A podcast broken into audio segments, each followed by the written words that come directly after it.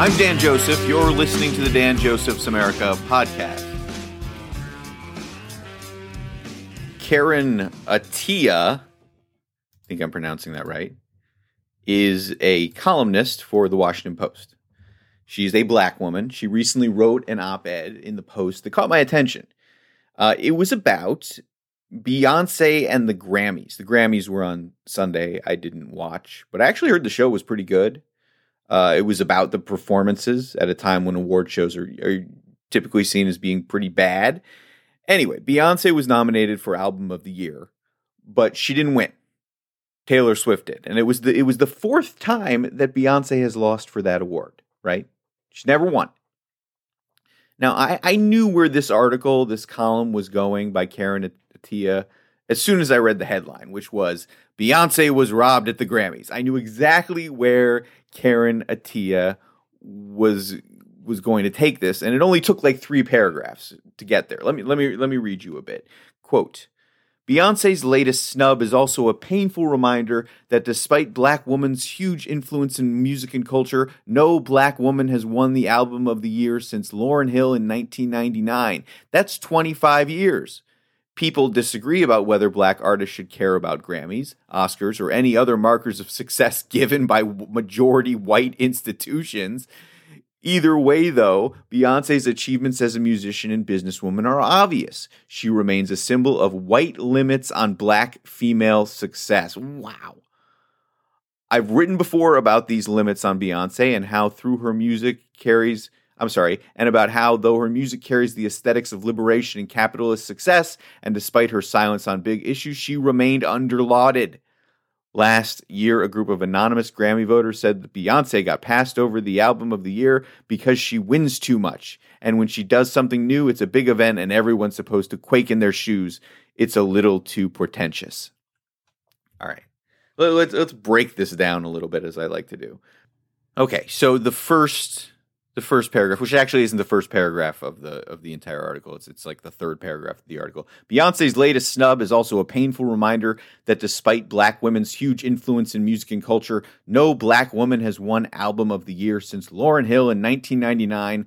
That's 25 years. Okay, so so right off the bat, she's disproving her theory, right? The theory is that the the the the fact that Beyonce didn't get the award has something to do with the fact she's a black woman. Well, you have this other black woman, Lauryn Hill, who won the same award. So clearly, unless we've become more racist over the last 25 years, unless Hollywood and the music industry has become more racist over the last 25 years, her whole argument just went out the window. Um, this is a little confusing to me. The next part, people disagree about whether black artists should care about Grammys, Oscars, or any markers of success given by white majority institutions. All right. I mean, I, I don't understand that at all. You, well, what does it matter? We're a majority white country. What what does it matter if the institution itself is majority white? That somehow makes recognizing black talent more difficult. It, I, I, mean, it somehow makes recognizing black talent uh, impossible, and and people are not doing it right. The Academy is not doing it right. The Grammy voters are not doing it right.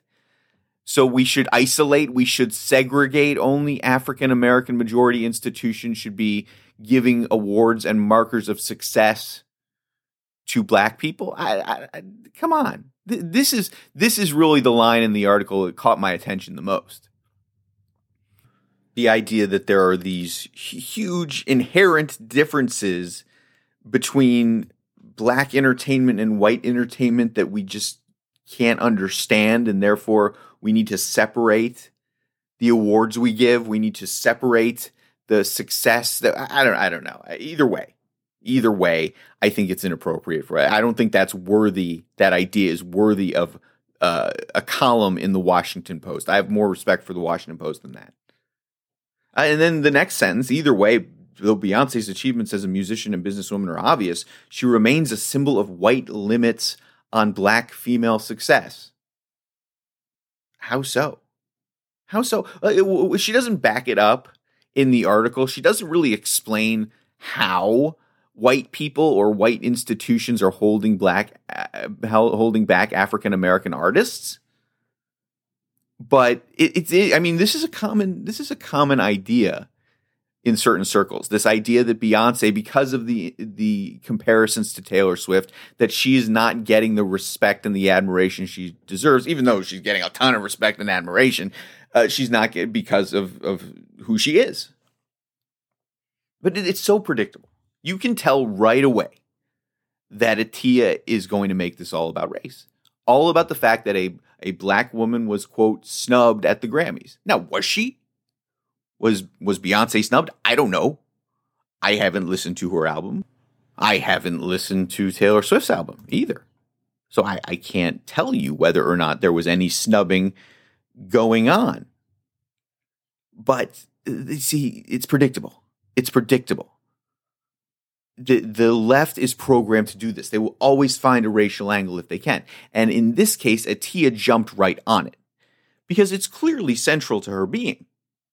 Now, you know, I've, I've noticed this is sort of a side. I've noticed that there are a lot of gay men and women out there who they come out of the closet, and after all, the, all, all that coming out of the closet, all they can talk about and all they post on social media is stuff related to being gay and gay rights. It becomes their entire identity. It becomes their entire life. And I think this is part of a similar situation. Attiah is at a point where being a black woman is so central to who she is that she can't possibly fathom that race didn't play a role in Beyonce not winning an award.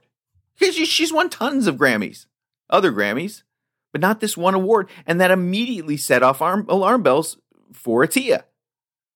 Because on the left, and I think particularly in the black intelligentsia on the left, everything that goes wrong for people of color can somehow be explained away by racism. It was. It wasn't because the Grammy voters listened to both albums and liked Swift's more. No, no, no, no, no. And and Swift writes her own songs, by the way. Beyonce doesn't. I don't know if that played a, a factor in in the award going to Swift, but you know who knows. But the the immediate assumption is that black women somehow have a disadvantage when it comes to being recognized for their accomplishments. And the obvious conclusion is that this this disadvantage is due to racism, either systemic or personal. And uh, there are a lot of people out there, on the left particularly, who have lost the ability to fathom that merit should be favored over diversity. And, and this is all part of a wider belief that blacks in general, particularly those in the inner city, are not able to succeed because of that systemic racism.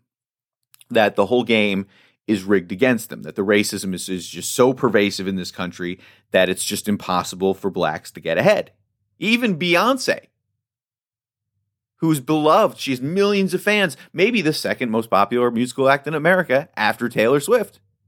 And I don't know why Taylor Swift has broader appeal. And she has broader appeal than anyone in years. But but look, and nothing is going to change in the inner cities, particularly with the problems facing black women until the left stops blaming everything on someone else, namely white people and white racism. That's that's an excuse. That's an off ramp. Beyonce is a role model, no doubt. But, but you have teenagers in the inner city having multiple babies with multiple men who don't stick around to raise the child. How is that my fault? When we're talking about problems that are facing black women in the inner city, I get in trouble for even pointing it out. And and and how is Beyonce winning a Grammy going to help those black women move on from that terrible situation that many of them are in? That's what Attiah is doing. She's treating this as, some kind of civil rights abuse. But they're obsessed with this on the left. Uh, historic firsts. Think about this. This is the uh, uh, somebody does something, somebody succeeds at something. Oh, this is the first Native American woman who was nominated for an Oscar. How historic! Or this is the first transgender person to swim the English Channel. So historic. No, we have to, we have to stop looking at it this way. It's an accomplishment. It's not historic. No one was trying to stop you because of who you are. This isn't how things work in this country anymore. And the left refuses to accept that because it's so politically beneficial to them to keep the systemic racism canard going. And the Democrats, they have to have those black female votes. Though those are absolutely essential for them in order to win any national or statewide election. But I'm, I'm so sick of p- people in the media like Attiah not thinking critically about circumstances and automatically jumping to race. Uh, Kamala Harris, take her, woman of color, vice president, very unpopular. If you ever hear a left leaning person talk about Harris's unpopularity, they will always throw in that she's a woman of color. As if that's a given, that things are going to be harder for her because of who she is. I disagree with that premise. But, but with, with Harris, particularly, it's not true. Things were much easier for Harris. She got the job partially because of who she was. Biden promised to pick a woman of color, and he did. And her tenure has not been impressive, but the, but the left can't say that. They can't say, well, maybe Harris is not well suited for this role or that any of this is her own fault. It's got to be someone else. It's an excuse.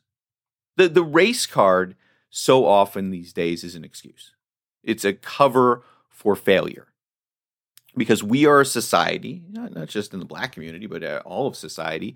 We don't like taking responsibility for things. It's comforting for us to think that when something goes wrong, it's not our fault, that someone else is to blame, that we had no control over the situation. I think that's human nature. But when it's consistently used over and over again, it becomes laughable. I mean, when you look around at your neighborhood, and you can't find a single white supremacist, you don't see a single Confederate flag, uh, you, you, know, you, people stop listening. And I think that's what is slowly happening right now. I think that since George Floyd and the whole quote unquote racial reckoning that we were told we had to have, the people who see racism everywhere went too far. And as a result, people tuned out. It's it's it's like like the boy that cried wolf. If everything is racist, then nothing is racist. And we're slowly coming to the realization as a country that black people, black women are not perpetual victims. They can succeed. They do succeed. But in the Karen Attiah piece, Beyonce is a victim. The victim mentality is an important factor. Every because everyone wants to be a victim, right? Blacks, gays, MAGA, Trump, everyone wants to be oppressed and persecuted because it elicits sympathy, but it's got to stop. The victim mentality has got to stop. Beyonce is not a victim of anyone. She is a billionaire pop star. She is where she is because of her talent. She'll probably win Album of the Year eventually, right? Uh, we know that Hollywood and the music industry react to any uh, accusation of not being diverse enough right away. They don't hesitate. We remember Oscars So White and how Hollywood made all those changes to satisfy the race baiters on that one. No, so they'll, give her this award at some point. Um, but we're not a racist country, okay? And I'm I'm sick of people saying that we're the most diverse nation in the history of mankind, where black people in particular have reached the top of their professions at every level of society if institutionalized racial discrimination is out there, they're doing a lousy job of stopping black people from becoming successful here.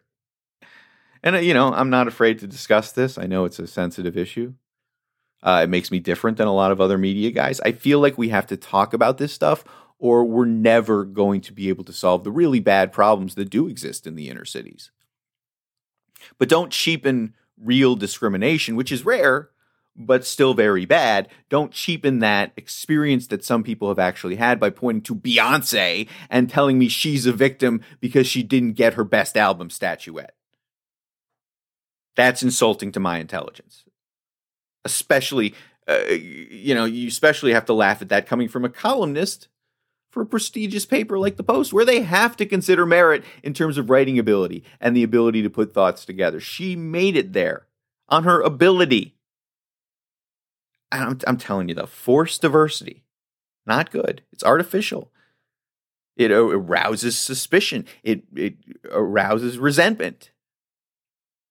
We have to take the victim mentality in the race card and we have to bury it because it's starting to make people mad. People don't like being told they are racist or that the country is racist.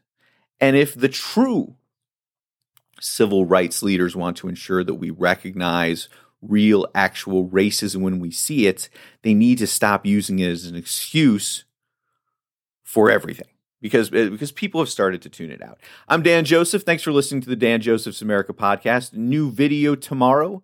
It's on woke kindergarten. It's wild. So check it out on YouTube at Dan Joseph 78. I'll see you there.